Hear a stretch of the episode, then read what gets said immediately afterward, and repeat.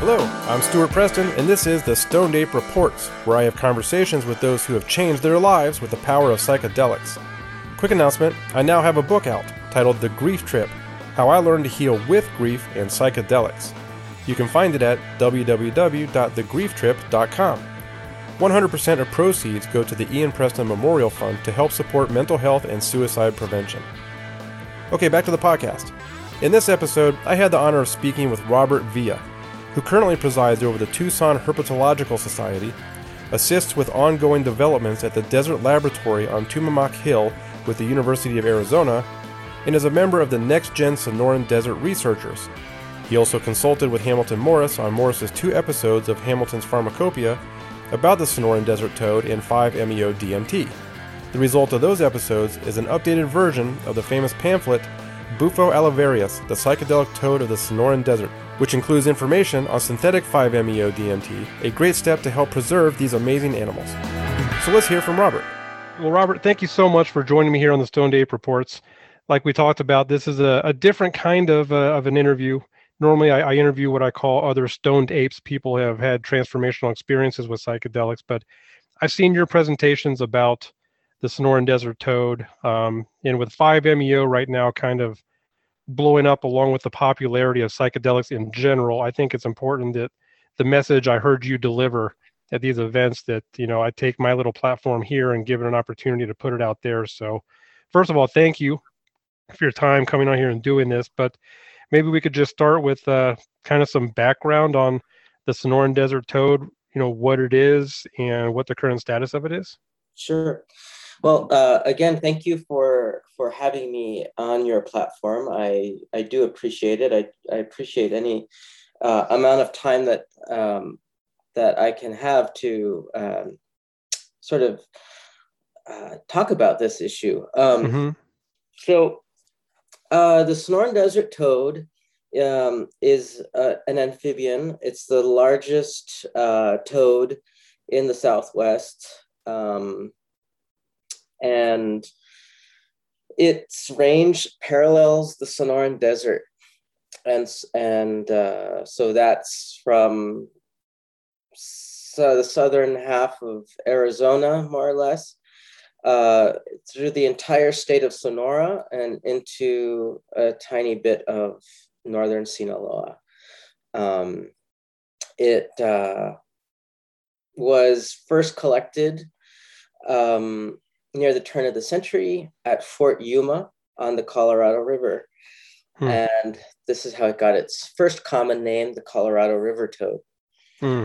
Um, and yeah, the it's uh, incredible be, to to just because it's a, a desert amphibian.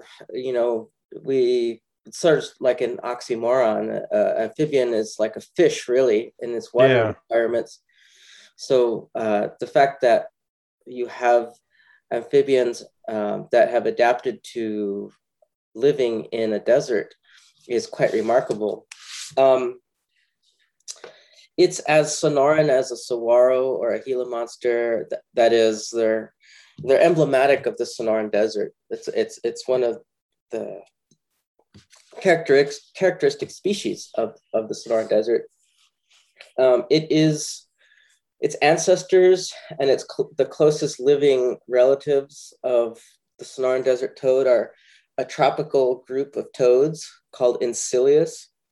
Um, and uh, so everything about the toad is kind of remarkable in in uh, many for many reasons, mm. aside from its psychedelic uh, qualities, which we really don't understand why this toad uh, is the only vertebrate that produces uh, high concentrations of nearly pure 5-MeO DMT.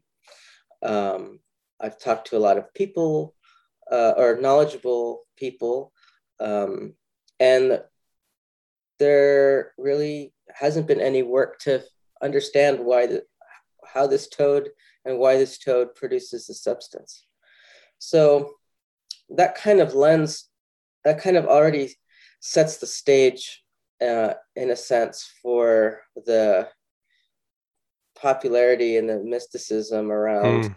around the toad. Um, because some people may take that as like it's almost this divine creation for us. Yes, yeah, that's right. Um, so, yeah, the um, and forgive me if I'm getting way ahead here, but one of the um, factors that also set the stage more than what I just said is um, is there was a paper by two rather well-known uh, scientists, uh, Andrew Weil and Wade Davis. They published two papers in 1994. Um, they're almost the same, pretty much the same article. Um, they were published in different journal, two different mm. journals. Um, and it was their article, the articles were the first to formally describe and report on the psychedelic qualities of the, of the Sonoran Desert toad in, a, in an academic setting. Right.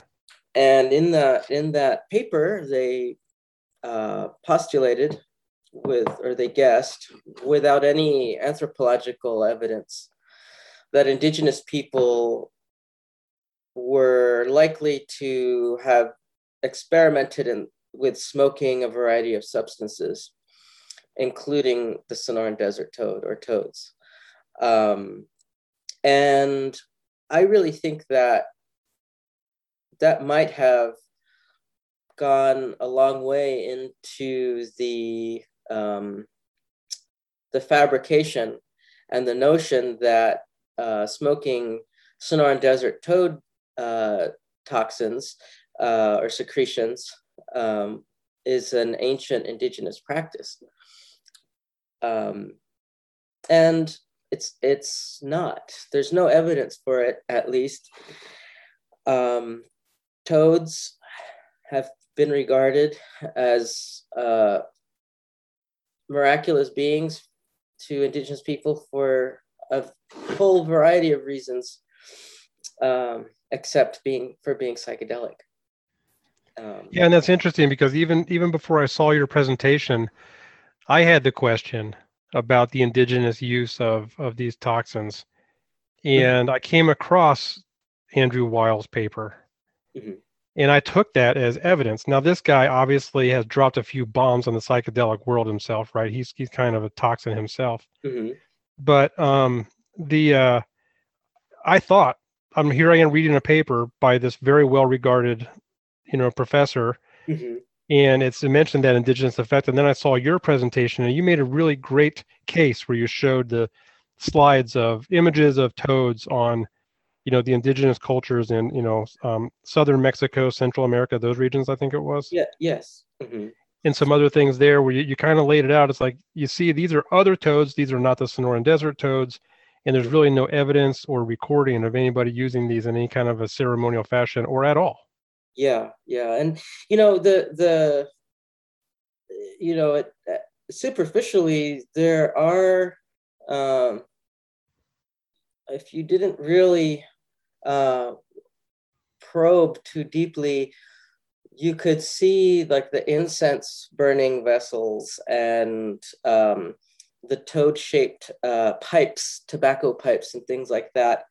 Uh, those you know might uh, allude to mm-hmm. to the to smoking Sonoran Desert toad secretions, um, and there's just a lot of material, uh, uh, existing facts and materials to superimpose onto a um, a narrative that that a lot of people want to um, to believe, and I think as you're probably very well aware, um, in our society, uh, we are um, grasping uh, very much for a sense of um, communion and spirituality and ritual that um, maybe was never there or has been uh, slowly leached out over over time and and because of the nature of psychedelics um, that you know that psychedelics provide fertile ground for the creation of um, sp- spirituality and ritual and lifestyle and such. Yeah. Um, but as you know as well, I'm sure um, there are a lot of things that we have to take into account when we want to make progress and what when we want to um, lead better lives we have to we have to see how um, that impacts other living things humans and non-humans um, yeah are we benefiting at the cost of another being at, at, at the expense of a of a, another living thing for which there is no um, cultural context uh, or ancient context. Um, so, uh, you know, this is kind of the in in my in my work with this whole issue, the whole linchpin has been um, converging uh, science and uh, cultural uh, narrative, traditional yeah. knowledge and science, in this case, really need to be stakeholders at the same table. And that table is um, human well-being and uh, toad well-being, environmental well-being. Um, there, you know, it's it's the the reconciliation of of hard science and traditional science, indigenous science. Yeah. Um, and and that is mindfulness. All of that is being yeah. mindful. Yeah, and so are these i love the way you put that that you know it's the the living being that we need to be respectful of the, that is this toad is it and i know that the government or, or government agencies only look at you know endangered species every i don't know five ten years so it's, it's yeah. really not up to date but i have this sense living here in the the sonoran desert region i feel like the last few years the monsoons have been really dry mm-hmm. and there's been a lot of building out in these areas. And so I'm kind of concerned. Has there been any official, like you and your teams, you know, have you noticed? Um, well, yeah. Um. So my other, um, my other hat, as it were, is I am a research associate at the Desert Laboratory uh, on Tumamoc Hill, um, which is a sacred uh, indigenous hill mm-hmm. uh, land feature. Um, but the part of large part of the arc of that lab's history is understanding um, the climate of the past through a bunch of clever um, methods. But when you when you look at those deep data sets um, and you look at the recent uh, climate history, there is um, increasing unpredictability and intensity of our climate. And the monsoons um, are, are becoming less uh, uh, frequent, or they're, they're, we're, we're going more years where we're having um, less uh, rain, mm-hmm. but but uh, every once in a while we get very intense monsoons. So um, it's just kind of unpredictable. We are in a long long-term drought, especially this year is a La Nina oscillation. So it's mm-hmm. it's uh, pre- it's predicted to be a, a dry uh, mm. summer cycle. Um, but the future will be characterized by infrequent, uh, very, but very intense monsoons. So you just basically have sort of a um, borderline personality uh, climate uh, regime. Um, and the, the fluctuations are gonna are just gonna be much more intense. Yeah. And these uh, toads really depend on the monsoon season, don't they? That's correct. Um, the toads, um, well, amphibians in the Sonoran Desert have have adapted to um, emerge, eat, reproduce, and in the case uh, of a tadpole, turn into a small toad or frog in the in the span of within the monsoon season, mm-hmm. which in a drying pool could be uh, between eight and ten days. But the Sonoran desert toad, because it is more tropical in origin, it relies on more permanent bodies of water or areas that stay humid most of the year. Hmm.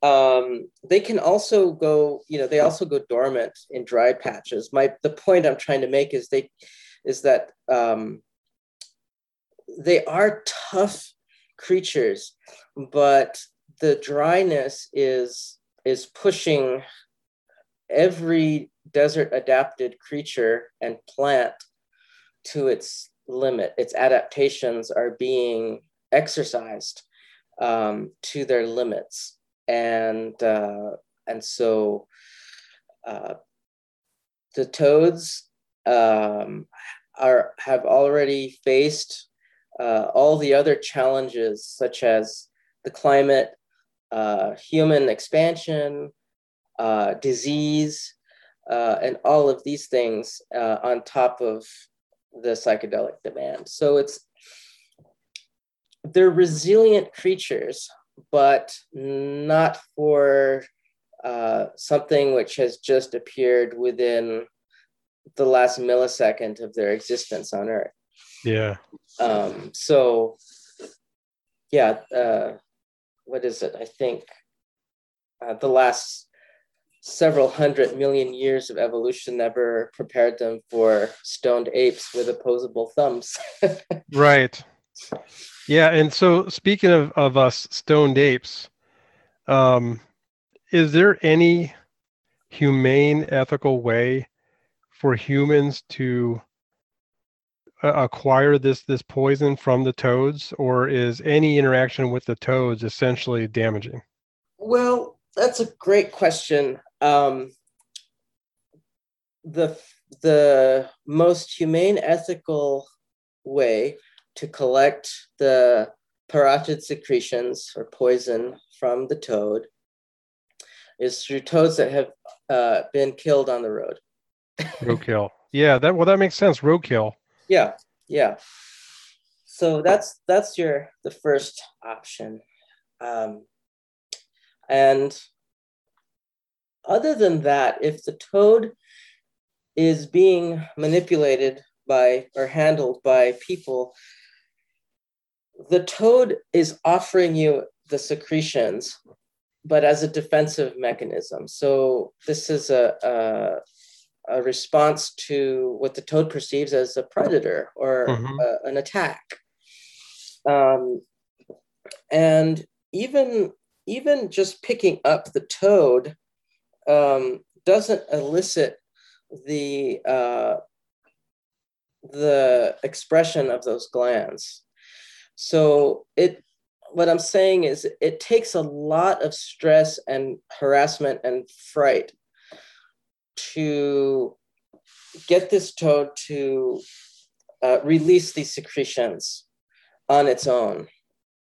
And uh, and also um, but the, you know most people uh, well uh, all you know right now the way the, what's going on now is toes are picked up and the, the glands are are squeezed and the the secretion is collected um, and I mean, physically, the toad is fine.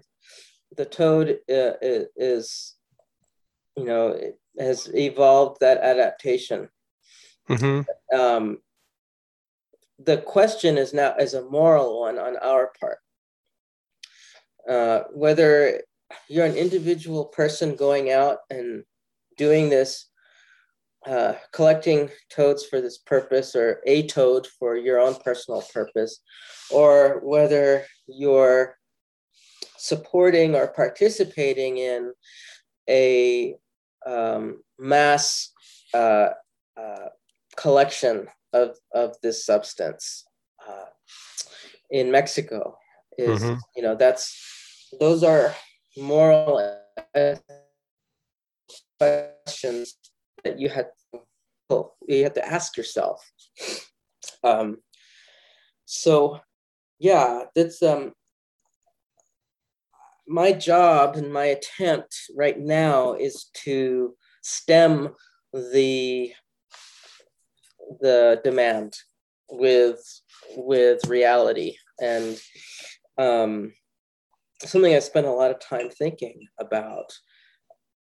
Um, I was an you know consultant to Hamilton Morris um, on the first episode of his show in 2008 17 i think mm-hmm. it was it aired and uh, that was a huge undertaking because i i worked very hard to ensure that cultural um, myths were dispelled and that everything that was produced was factual and and ethical mm-hmm.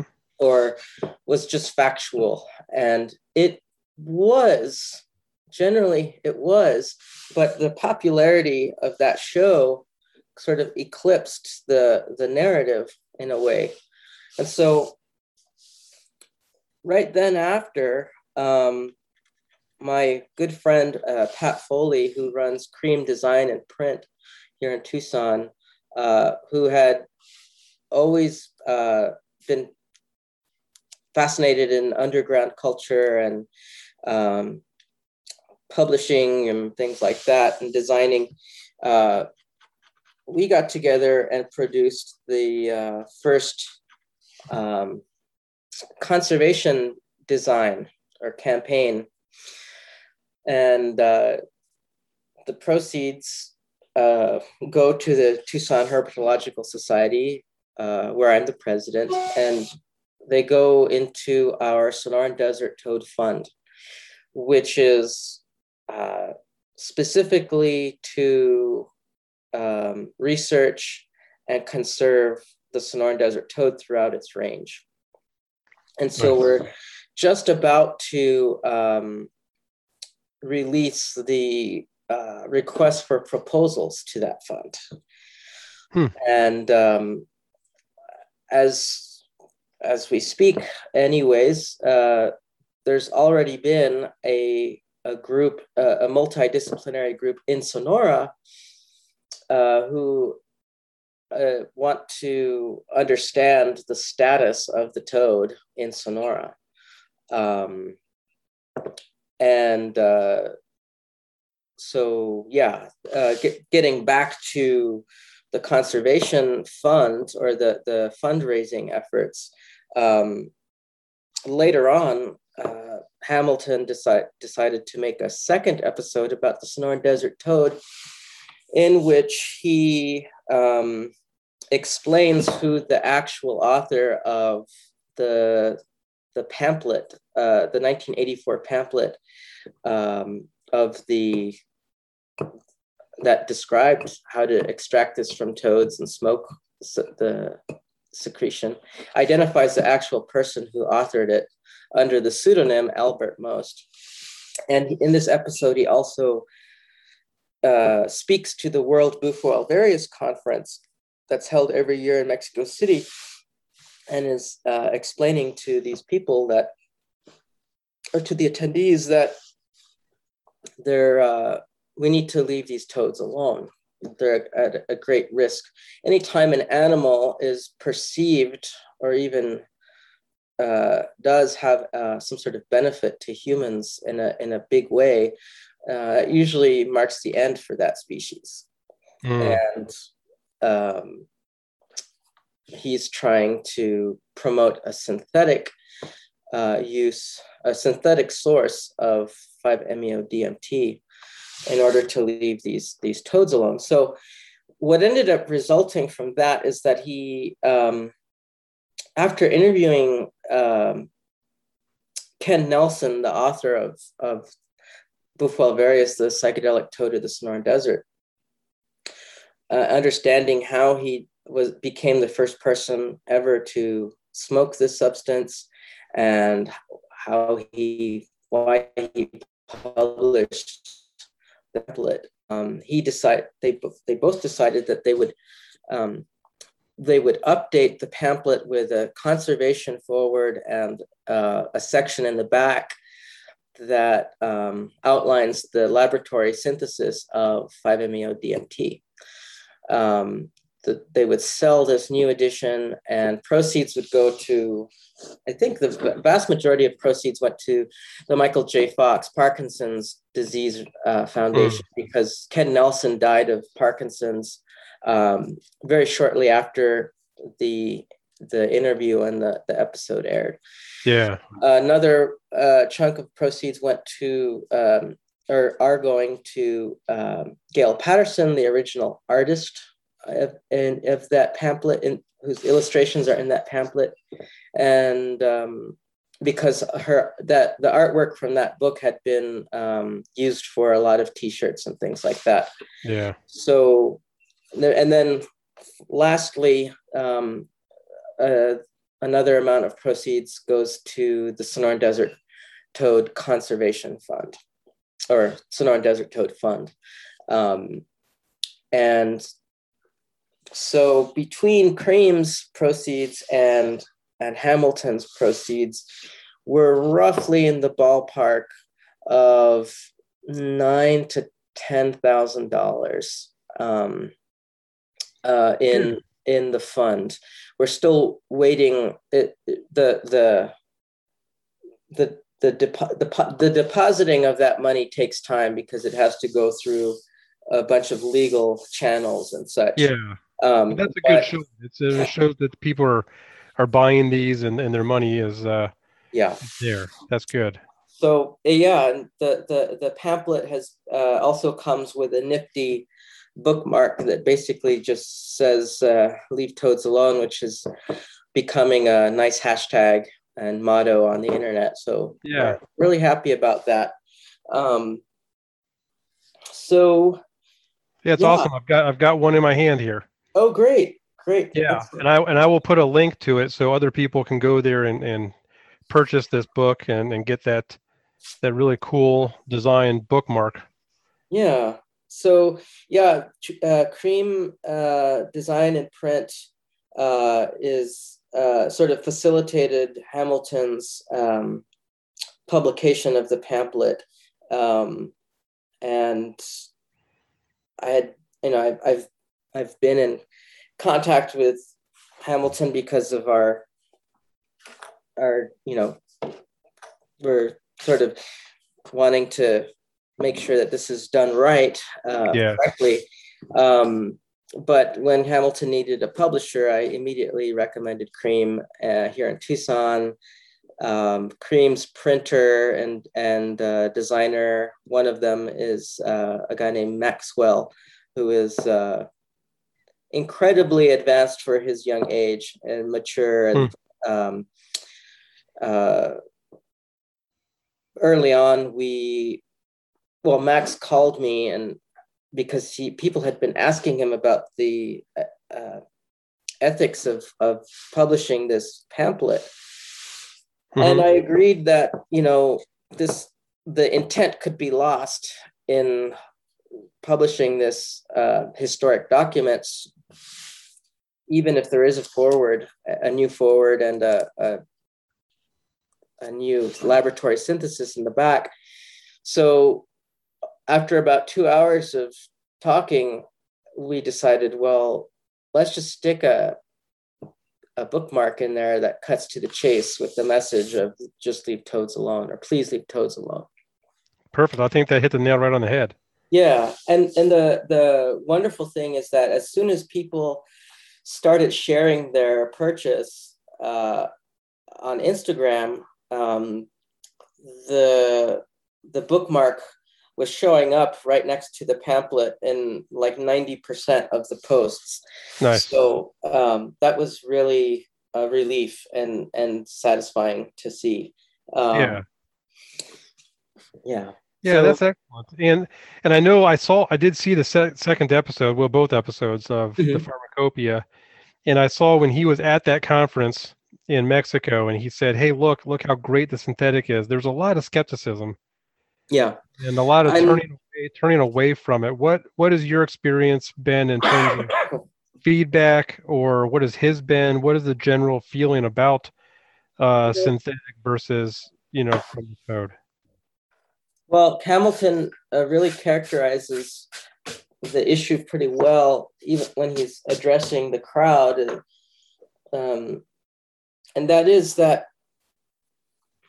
um, when well, Hamilton did an analysis on uh, of his own of of the secretions, hmm and it turns out that um, the secretion is almost pure 5-MeO DMT with a negligible, like an in, in, insignificant amount of bufotenin hmm uh, in there, which bufot- bufotenin is a mild psychedelic. Um, it's found in a number of other places, including us humans. Um, but uh, it's called bufotenin because it was first discovered in toads. Hmm. Um, but it's found in Anadenanthera, which is uh, the seed. It's the seeds of a of a tropical tree, which is pul- which are pulverized into a snuff. Um, but what, what I'm getting at is that um, it's very, it- it's impossible to say that the toad derived substance is superior or inferior to any other source because it's practically pure. And so the experiences that people have are completely subjective and impossible to quantify. Yeah. So and and are the experiences are going to be different every time. Uh, are, the experiences are going to be unique, um, even uh, repeatedly within the same person. hmm So, um, yes, and also people, if people are taking this substance with with other psychedelics, then that's going to have a um, an effect as well. So it's all it's all uh, I should say metaphysical, um, and we you know you can the toad can remain the avatar of the of the movement or of the community. Mhm. uh, but uh, but we should leave toads alone. Um, the, the toad can be a, a mascot or a symbol of 5-meo dmt i mean it is but we can remove the the the physical toad from the Yeah. equation It's like a gift it gave us. yeah It said, "Here, here you go. This is what this is. It can be the avatar to represent that, but the synthetic, like you said, is is pure, and what comes out of the toad is almost completely pure. So it really is the same thing. It's just the the mystical aspect of it, and we can just uh, Yeah. you know superimpose that mysticism from the avatar of the toad onto the synthetic, and drive on. Then we can leave the toes alone. Yeah, and you know, um, psychedelics are incredibly promising tools, and uh, I have to say that I I am not against them at all. hmm Um, I just we just need to be mindful and um, in everything that we do in general. And we, it's very difficult to research even a qualified chemist or scientist or therapist. Uh, it's very difficult to, um, at least in an official setting, in a sanctioned, officially sanctioned setting, um, scientifically and governmentally, it's very difficult. So we have a number of impediment, legal impediments that um, have delayed our development in, in psychedelics. I mean, it's changing for sure. Mm-hmm. Yeah. Uh, and something that almost needs to be it, it recreated um, outside of the the framework, legal framework. New new frameworks have to be created. That's and that's happening. Mm-hmm. Absolutely, like you said, moral and ethical. We're just so nascent right now. Yeah. In the whole process. Yeah, mindful, moral, and ethical. Yeah. I like that. Is it Bufo alivarius or Incilius alivarius?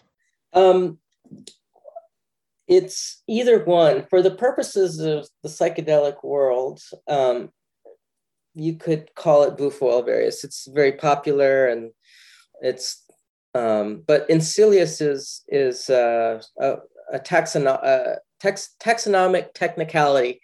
It's uh, it's genetic geneticists and taxonomists uh, are have just refined the classification of toads, and right. uh, and our toad happens to ne- be nested within the Incilius group of toads, and okay. almost all toads at one point were bufo, but but that's uh, taxonomy is always changing. So right, it it, for, it doesn't matter unless you're a taxonomist.